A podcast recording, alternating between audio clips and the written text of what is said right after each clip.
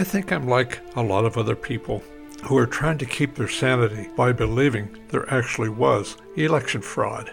It is tea time with George Kaler. For a second cup, go to teawithgeorge.com.